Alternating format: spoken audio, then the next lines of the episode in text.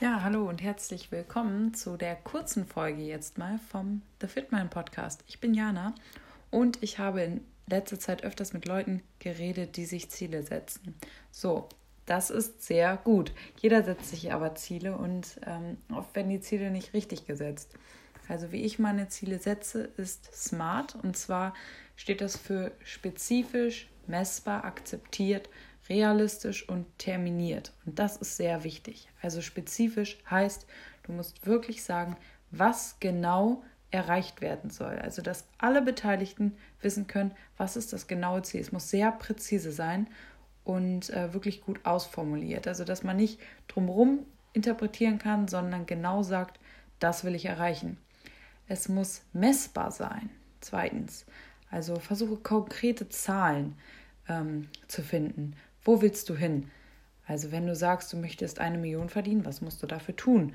Wenn du das in einem Jahr schaffen willst, dann teile es durch 365 Tage und du weißt, was musst du am Tag verdienen, um diese Million zu erreichen. Und dann tust du jeden Tag alles dafür, um auf diese Summe X zu kommen.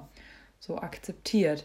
Also es muss auch von anderen, wenn ihr jetzt zum Beispiel in einem Team arbeitet, akzeptiert sein. Das heißt, es muss auch realistisch sein. Das ist der Punkt, der danach kommt. Das geht miteinander her. Also akzeptiert heißt auch attraktiv und es muss halt erreichbar sein. Da kommen wir jetzt auch schon zum Punkt realistisch. Es muss halt wirklich realistisch sein. Man soll die Ziele sich zwar so groß setzen, dass sie quasi unrealistisch sind, aber sich als Ziel zu setzen, fliegen zu können, ja, das kann man halt nicht so wirklich erreichen. Ne? Aber 3 Millionen, 4 Millionen, 5 Millionen, das ist alles realistisch. Das kann man alles erreichen. Man muss nur gucken, in welchen Schritten. Also setz dir kleine Ziele, um dieses große Ziel zu erreichen. Was musst du dafür tun? Auch wie eben schon gesagt, breche es herunter.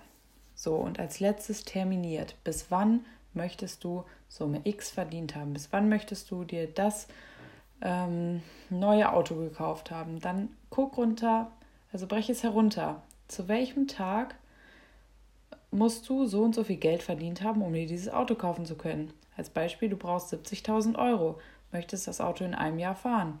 Was musst du dafür wirklich am Ende verdienen, damit du dir in einem Jahr dieses Auto leisten kannst? Natürlich aber noch darüber hinaus äh, musst du Geld verdienen, weil sonst ist ja dein ganzes Geld weg. Also, du musst wirklich wissen, wie erreichst du dieses Ziel? Nicht einfach sagen, ich will ein neues Auto kaufen. Das erreichst du nicht. Du musst wirklich diese fünf Schritte abgehen. Es muss realistisch sein und du musst gucken, was tue ich jeden Tag, um dieses Ziel zu erreichen. Mit einer wichtigen Tätigkeit im Fokus.